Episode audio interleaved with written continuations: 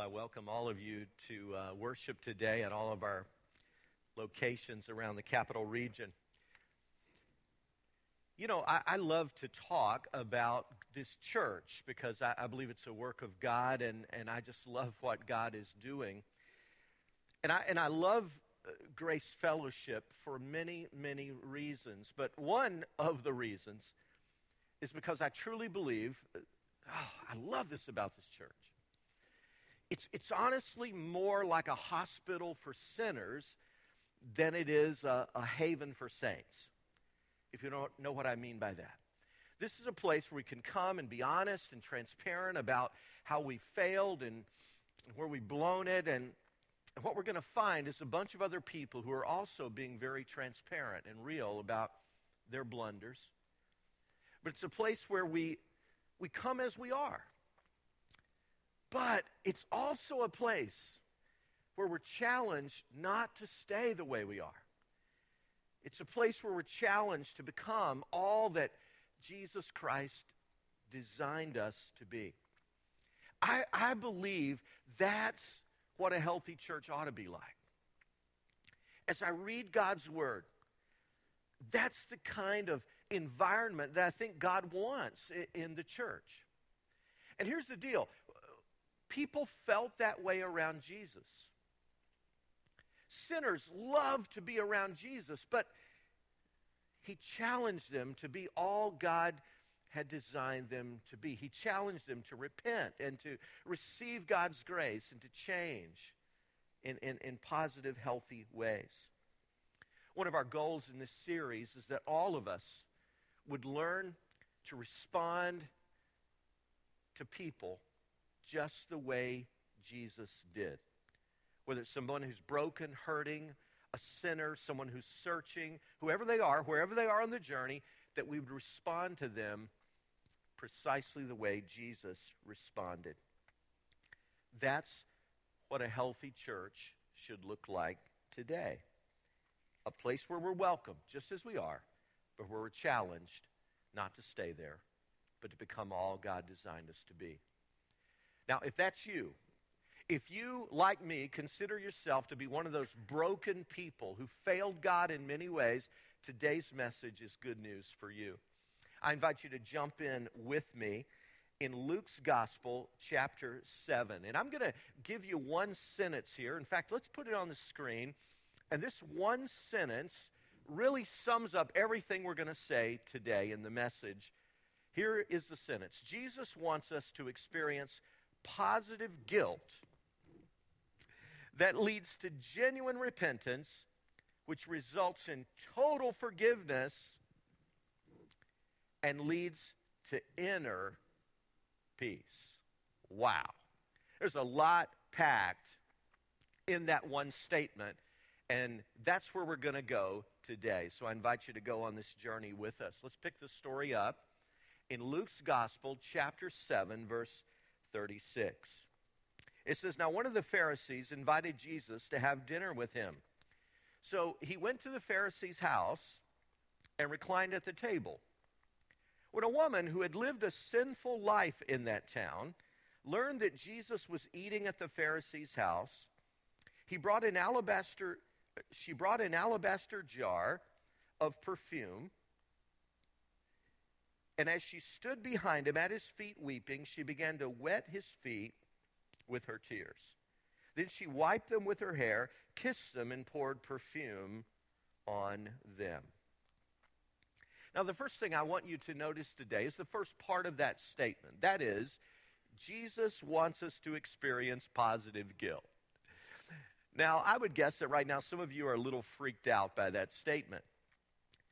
To you, the phrase positive guilt sounds like an oxymoron. Because perhaps you've been trained by the culture and by the prevalent worldview that any kind of guilt is just bad. I mean, we speak of uh, debilitating guilt. We speak of toxic guilt. I hear Catholics talk about Catholic guilt. We've got all these kinds of guilt we, we talk about. But I find it very interesting that even though this woman had been in Jesus' presence before, She wanted to go back there. She wanted to be around him, even though she was convicted of her sin, and yet she still came to where he was because he drew out this positive guilt in her. So here's the deal. When people ask me, Pastor, is guilt a good thing or a bad thing? I say it depends. What kind of guilt are you talking about? Some guilt is definitely bad. Psychologists often speak today about the negative consequences of what is often called toxic guilt. For example, Dr. Albert Ellis, known as the founder of rational and emotive therapy, wrote a little booklet in which he said, There is no place for the concept of sin in psychotherapy. What a statement. He stated the goal of psychotherapy is to eradicate the concept of sin because he says that most emotional problems stem from toxic, irrational guilt. Now, there certainly is a form of negative guilt. People may feel guilty for doing things that are perfectly innocent.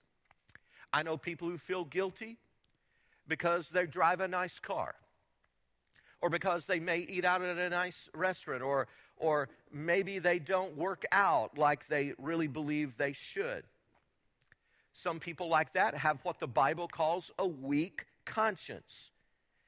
Their conscience is so weak when they're working on their computer and it says, a sign comes up and says you've, you've performed an illegal function or operation, they want to turn themselves into the authorities. I mean, they just have a sensitive conscience.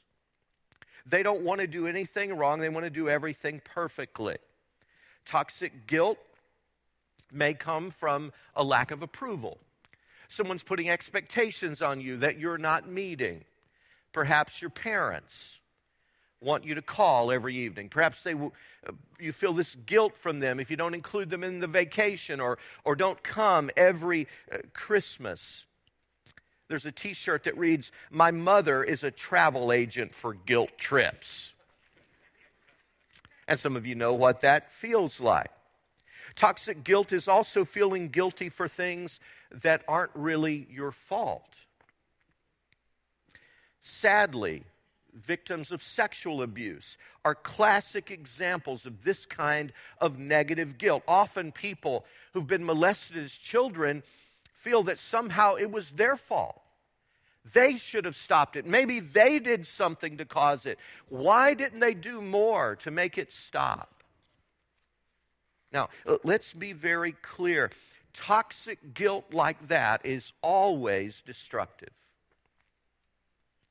It produces depression, feelings of worthlessness, and anxiety, and depression, inferiority, I want to be crystal clear. Jesus doesn't want you to feel guilty for things you should not feel guilty about.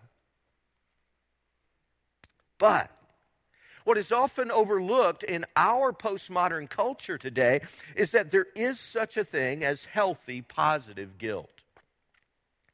When Adam and Eve disobeyed God in the Garden of Eden, they immediately felt guilty. Why? Because they were guilty. They had done what God had prescribed should not be done. So they hid themselves and tried to cover themselves over because they were alienated from God. That is a positive guilt that should motivate them toward change.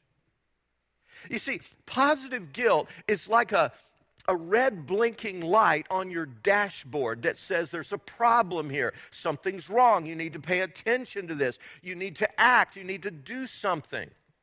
Although I did, I mean, if that happened to you, you probably, your red light is blinking on your dashboard saying something's wrong with your car. You probably wouldn't take a hammer and smash it because you're bothered by that red light. Although I, I did hear of one woman recently, the oil light came on way overdue for an oil change, and she put a piece of tape over it so she wouldn't have to look at it. It bothered her, all right?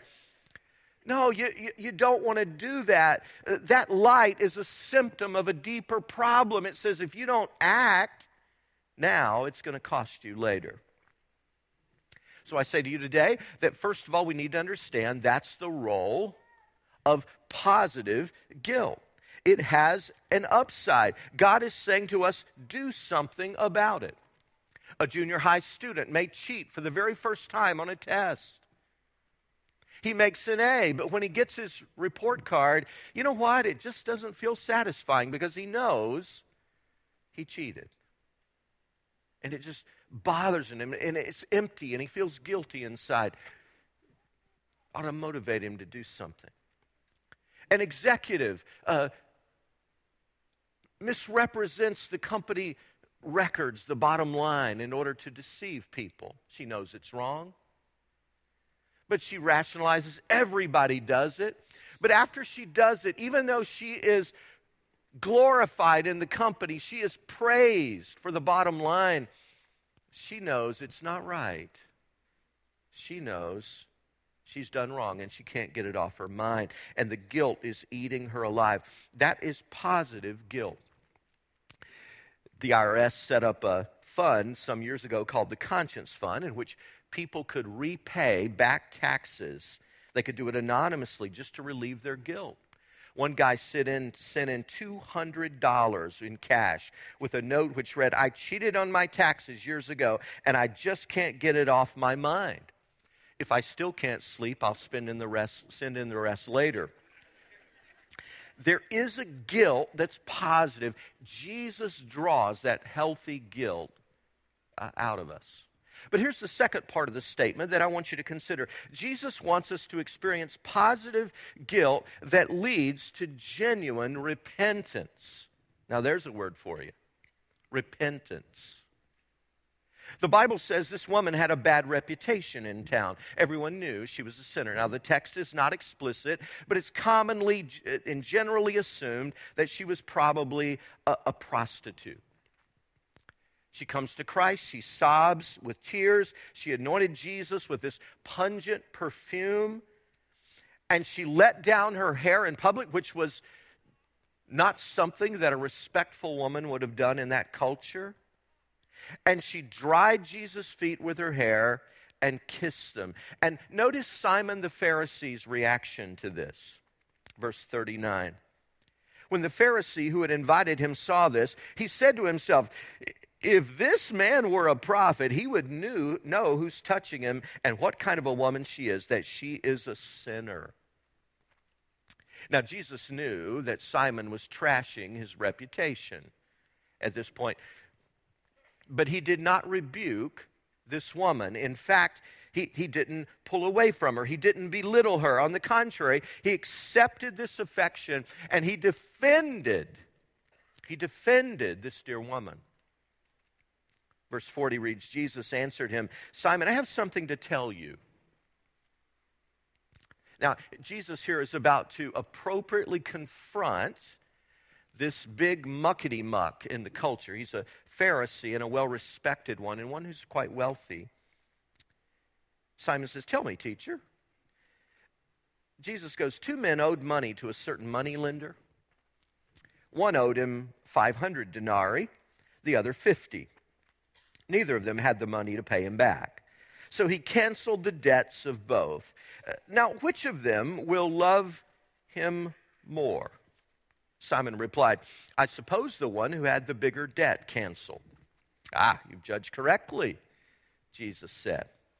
Then he turned toward the woman and said to Simon, I, I, I'm struck by that detail that Luke puts in there. He turned to the woman but he was speaking to Simon. Do you see this woman? I, I, came into your house. You did not give me any water for my feet. By the way, which was a social slight in those days. It was a breach of etiquette. You normally did that for honored guests. But she has wet my feet with her tears and wiped them with her hair. You did not give me a kiss. Again, in the culture, it was customary. You greeted people, as many people in the Italian culture and other cultures do today, with either a kiss on the cheek or a kiss on both cheeks. That was the custom. Just a normal thing you did. It was a way to show uh, honor, respect, affection, just a hospitable thing to do. You did not give me a kiss, but this woman, from the time I entered, has not stopped kissing my feet. You did not put oil on my head. Again, customary thing to do. The oil was a, a, sweet smelling thing. But she's poured perfume on my feet. Therefore, I tell you, her many sins have been forgiven, for she loved much. But he who has been forgiven little loves little. What I'm saying to you today is that God doesn't want us to feel guilt, so we just wallow in it. There's no point in that. He wants us to do something. Jesus always welcomes repentance. But what is that?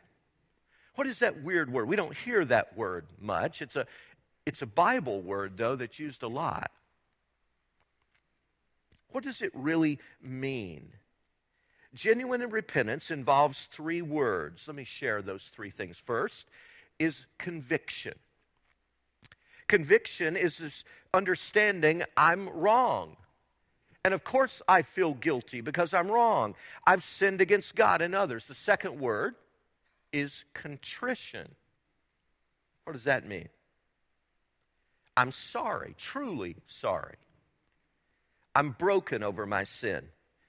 This is often accompanied by tears, although not always. My heart is truly broken over what I've done. The third word is change, conviction, contrition, change. And this is often overlooked. This is an attitude that says, Look, I know I can't change on my own, but I'm willing to cooperate with God and truly change. His grace can change me. And so I'm willing to go down that road with God and let Him change me. I'm going to quit rebelling against God. The Greek word, metanoia, for repentance, means literally a change of mind. Meta, change. Noia, nous, the word for the mind. It's literally a change of mind and attitude. But in Scripture, it always means a change of life as well, a change of behavior. We're willing to do things God's way. Now, it's obvious from this text that that's what this woman was doing. She intended to change because she poured out all of her perfume, and that perfume was an important tool of her trade. She was announcing, from this point on, I'll never be the same again. Has that ever happened to you? Have you ever had that experience where you felt that conviction from God, that contrition, that deep sorrow for your sin? You acknowledged I'm wrong, and then you said, God, I, I'm willing to change. I'm going to take the necessary steps. Paul commended the Corinthian people for repenting of their indifference. And look at what he wrote in 2 Corinthians chapter 7. Yet now I am happy, not because you were made sorry, not because you just felt conviction and contrition, in other words, but because your sorrow led you to uh, repentance, the full deal, he's saying. For you became sorrowful as God intended, and so were not harmed in any way by us. Godly sorrow brings repentance that leads to salvation and leaves no regret. But worldly sorrow brings death. So, what is he saying here? He goes on to talk about their changed behavior. So, it's not enough today when someone says, Well, I repent, but, but here's, here's how I feel about it God, I really did do wrong. Yes, I lied, I cheated, I embezzled that money. Yes, I stabbed that person in the back. Yes, I was unfaithful to my mate. Uh, yes, God, I cooked the books here. Yes, God, I, I've, I've done these wrong things. I've been mean and hateful. And you know what? I'm sure I'm going to do all that all over again. In fact, I've already got some plans to do some of it again. But God, you're the big one. You're the big guy in the sky. Forgiveness is your job so I know I'm covered. That's not repentance. That's presumptuousness. That's a warped understanding of grace. That's a disgrace to grace. That's not what the Bible means by repentance. If you exploit or try to exploit God like that long enough, what's going to happen is your conscience will become so seared in your sin, you won't even be able to sense conviction after a while. And you will quench the Holy Spirit's work in your life. So, genuine repentance involves an honest cooperative effort with God to change. It's not perfection, but it is a change of direction. And the truth of the matter is, some of you here today need to pour out the contents of your alabaster jar. You need to cancel some subscriptions. You need to go to that cabinet and pour out the contents. You need to delete some things from your calendar. You need to throw away those phone numbers.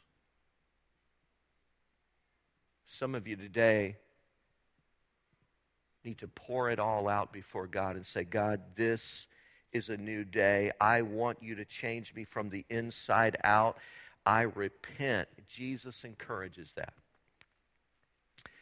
Now, friends, as we launch into this grace in action, action initiative that I've been telling you now for about for a few weeks, and we are serving the hungry and the hurting and the disillusioned people in our communities, we need to remember that ultimately Jesus is not looking, listen now, Jesus is not looking for us just to slap a band aid on their problems.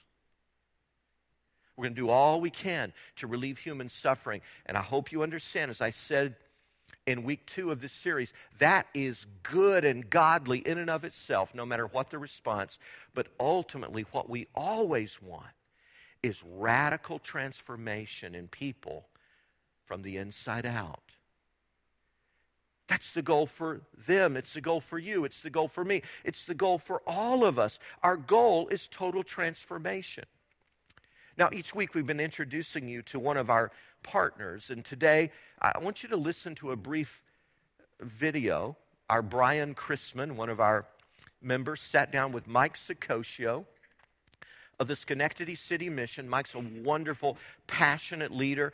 In one way or another, he's been involved with the City Mission in Schenectady for 25 years now. A man I really respect.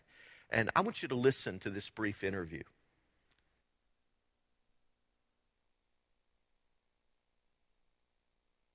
Mike, um, thank you so much for coming here today and, and having this discussion with us. Um, perhaps you could start out telling us a little bit about where the Schenectady City Mission is and you know where we are specifically today.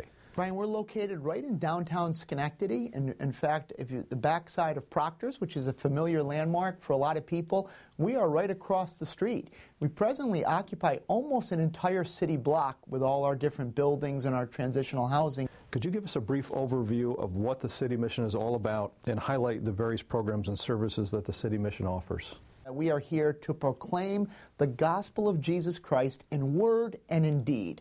So, what we try to do is help people, as you said, who are in poverty, and to do so in a manner that is true to Jesus' teaching that when that man comes, when that woman, when that child comes, it is Christ Himself who is before us, and try to give them the most dignified, respectful, relevant service that we can. The third part then is to stay out of poverty because the reality is, even when someone gets a job, on average across the country, when people who have been chronically unemployed, when people in generational poverty get work, on average it takes six years on the job before they're sustainable. So, this is our Family Life Center. This is a shelter for women and children. It's also our life skills training area. Here we're really looking to do the classroom work, everything from money management to home management to parenting training to different Bible studies and support groups that we offer because we do have moms with children, and we want the moms to be spending time, of course, with their children, but they're also in classes and they're getting training. So, this is our Child Enrichment Center. But this is really where the, the men and women get trained in how to prepare affordable, good tasting, nutritious meals. This is one of our classrooms. So you can see by the, the nature of the classroom, what we're looking to do is simulate what the workplace looks like or what college classrooms look like. So we have clothing. This is for people who come to the mission, men, women, and children who just need everyday clothing. If you look to the back, we have a whole career clothing section because, again, one of the barriers to success in the workplace is are you properly dressed? Do you have the right type of outfits for the workplace? So we want to make sure that that barrier isn't holding people back. Well, this is our dining center. And as I said before, we serve close to 600 meals a day here, uh, serving four meals a day, three for the men, women, and children who live at the mission, then a fourth meal at night for anybody from the community who needs um, something to eat, needs a good meal. So the basic process for a, a man or, or, women and children is they come into emergency shelter. They're, they're, assigned a bed, or in the case of the women and children, an actual room, a small apartment. Uh, they're there as they get stabilized. They have the option of joining our one-year discipleship program called Bridges to Freedom. And then upon graduation, which is a big ceremony with caps and gowns, if they're interested, they can move into some of our transitional housing. So we're blessed to have 24 units. And one of the things that I see uh, that that the city mission of Schenectady is accomplishing is, uh, you know, through the people that, that come here and that maybe have come here with a drug addiction, have tried other other ways and not been successful but have found success through Jesus Christ and that, that transforming power that, that's there in Christ. And then now they're carrying that message to others. Yes. And they're here serving the mission and other people coming in and they can share their experiences with others. I think of December the 3rd in 1998. I'm walking to this place and I'm in darkness. I came with a little grocery bag little Price Chopper store plastic bag with all of my possessions in that bag. And I came to the city mission. There was a light there that was stronger than anything. And I know it was Jesus Christ. I had a warm bed to sleep in. I had clean clothes to put on. I had food to eat. You know, I could I could wash my body, like, you know, shampoo my hair. My life and my experience at the city mission was having a family in my life that loved me until I learned to love myself. So where I am at now is I have in Syracuse, I have opened a house similar to Serenity House. And now I'm giving back what was given to me. So I walk side by side with these women that come that are broken, that are homeless, you know, that women that have experienced prostitution, molestation, that come out of jail, that don't have a place to stay, that are living under bridges. So we bring them in and we give them a place to stay and then we give them the tools that will help them uh, maintain sustainability and develop healthy relationships in the community, and most importantly with Christ. I'm just giving back. I want to, I want to like cry, but I'm not going to cry right now. But I'm just giving back. It's so surreal, like to be on the other side of the desk. I was all bowed down and ashamed and embarrassed of everything that I've done, everything that people done to me. But now I have no reason to hold my head down or hold my head up. And I'm at a place now where it's important that I give to people what you guys at the city mission, and more most importantly, what Christ gave to me when He died on the cross for me, and that was love, unconditional love. Amen. What a powerful story of the kind of radical. Yeah, let's let's give God praise. That's the kind of radical transformation that Jesus does in people. He he blesses us to be a blessing. He changes us so that we can be change agents. And that's really what this series is all about. We've been recipients of God's grace. We want to be conduits of that grace to other people. I'm going to mention uh, this just once again today in passing. The last couple of weeks, this is not in your bulletin today, but if you have not seen one of these little brochures, this is simply something we're calling Grace in Action. It has two main parts, as we've explained, and you can pick one of these up at the Information Center uh, after the service today. Please do if you're not aware of what this is. I'm glad to say that in spite of uh, some wintry weather the last two weekends, the response to this has been overwhelming. In fact, as of right now, we have 621 out of the 700 serving opportunities that are already committed to. That is awesome. Out of the 53 projects that we're going to work on, we have 43 of those already full. We have everybody we need. But there are 10 more where we really need some more volunteers to serve.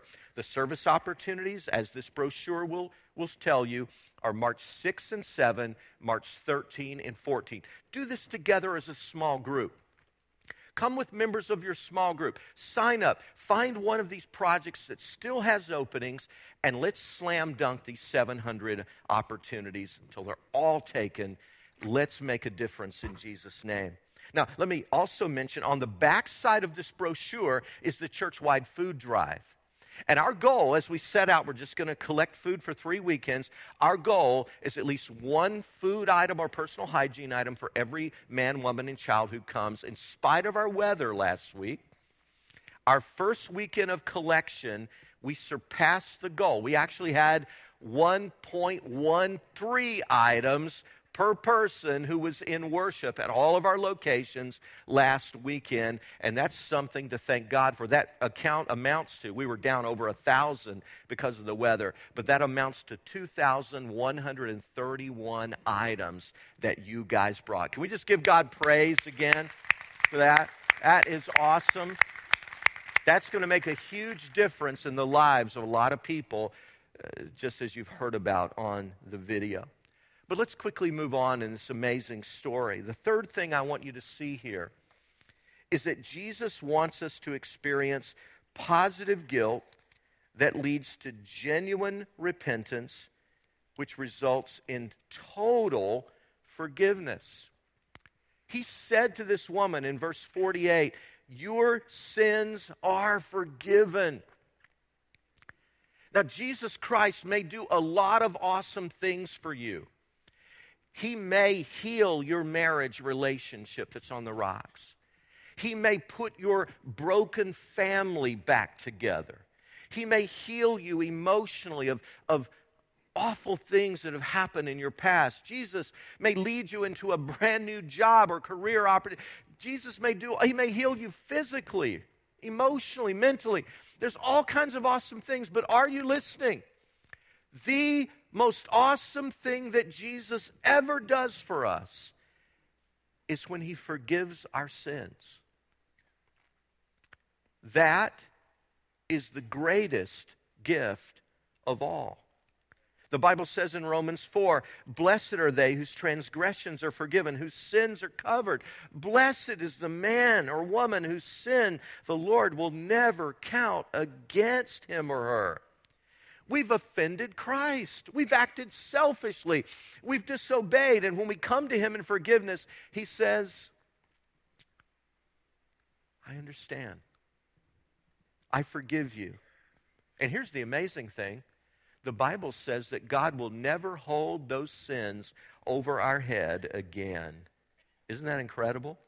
Jeremiah the prophet said, For I will forgive their wickedness and will remember their sins no more. Simon Peter acted selfishly on the night that Jesus was arrested. Under pressure, he cowardly denied that he even knew who Jesus was. And then, after these denials, he turned and saw Jesus looking at him, and he felt convicted over his sin. The Bible says he went out and wept bitterly, but his guilt led to change to genuine repentance, to godly sorrow. And he came back uh, in repentance to Christ. And less than two months later, Simon Peter is the primary spokesperson on the day of Pentecost when the church was launched in power. God's forgiveness is so amazing. Have you experienced that today? Have you ever come to Christ in repentance and said, Lord, I've, I've, broken your, I've broken your laws. I'm alienated from you. I need you. I need your forgiveness in my life. It cost Jesus his life, but he freely gives his grace. Finally, I want you to see today Jesus wants us to experience positive guilt that leads to genuine repentance, which results in total forgiveness and leads to inner peace. In Luke 7, verse 50, Jesus said to the woman, Your faith has saved you. Go in peace. What a statement. How could this woman, who had lived such an egregious life of sin, how could she possibly go in peace? Two reasons. Number one, she knew her sins were forgiven. How did she know that? Did she feel a euphoric feeling all the time? Probably not. But that doesn't really matter.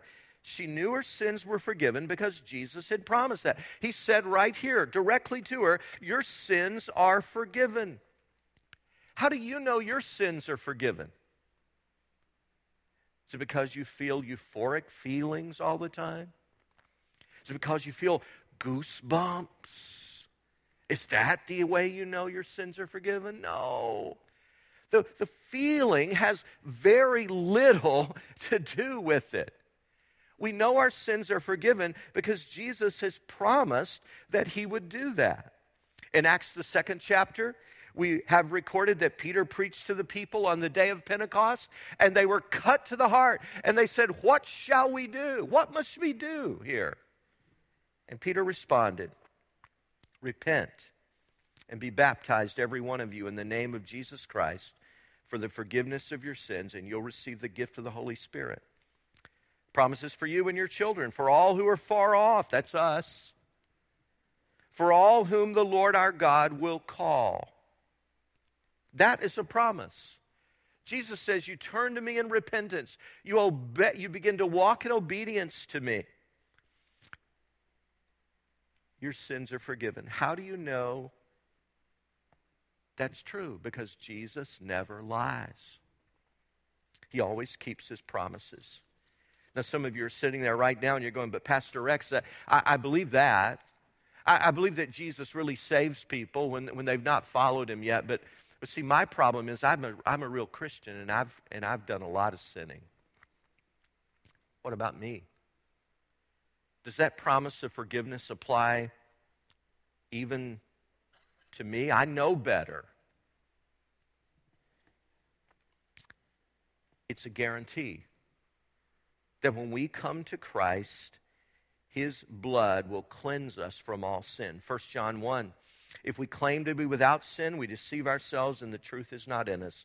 If we confess our sins, He is faithful and just and will forgive us our sins and purify us from all unrighteousness. We know our sins are forgiven because Jesus promised He would do that. And finally, her second reason she could live in peace is her life was going to be different.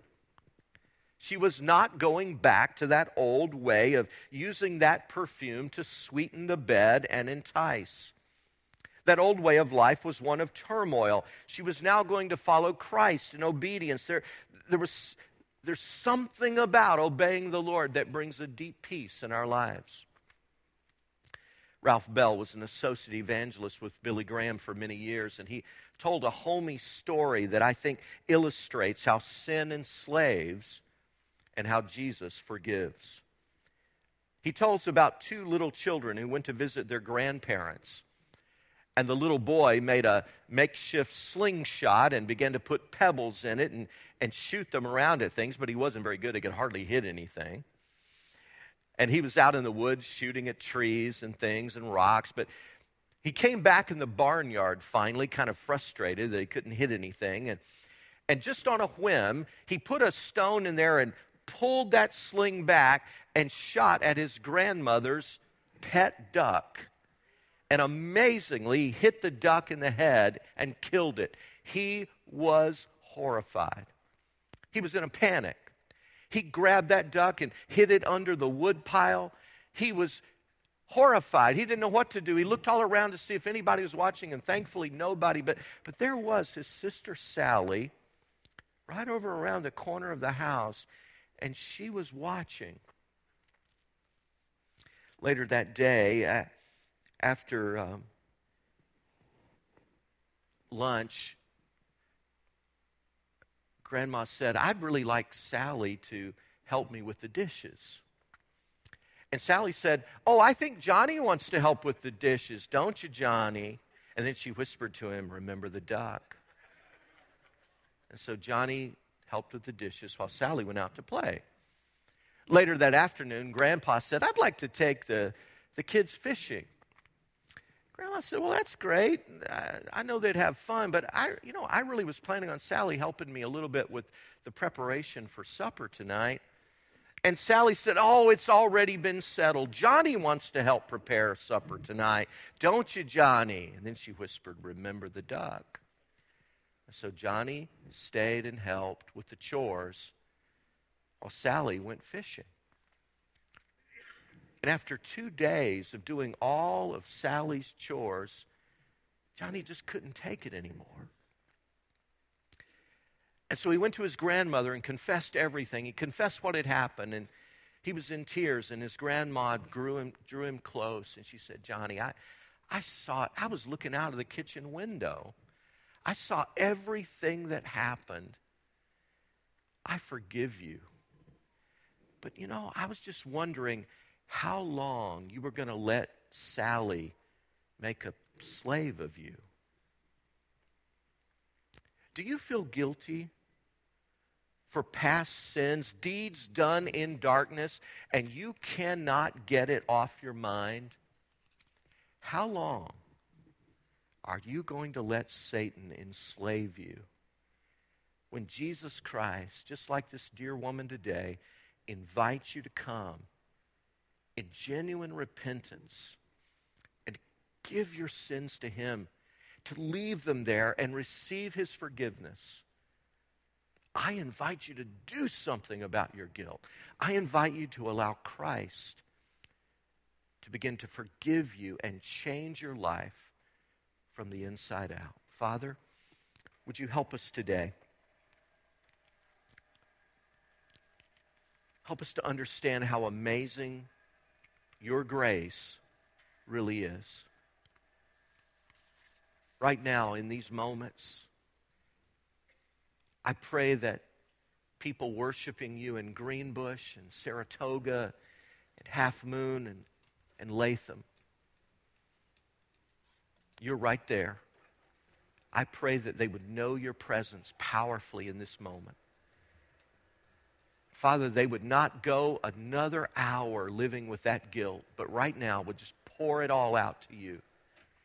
They would make an altar right where they are and just say, Lord, I give my life to you. All the junk, all the mess, all the sin, all the brokenness. Father, would you meet them right where they are by the Spirit? And would you forgive and set captives free so that they could leave this place today going truly free at last? Free at last. Thank God Almighty, I am not a slave anymore to sin. In Jesus' name we pray. Amen. God is doing a deep and powerful work in the lives of many people. I'm convinced of that.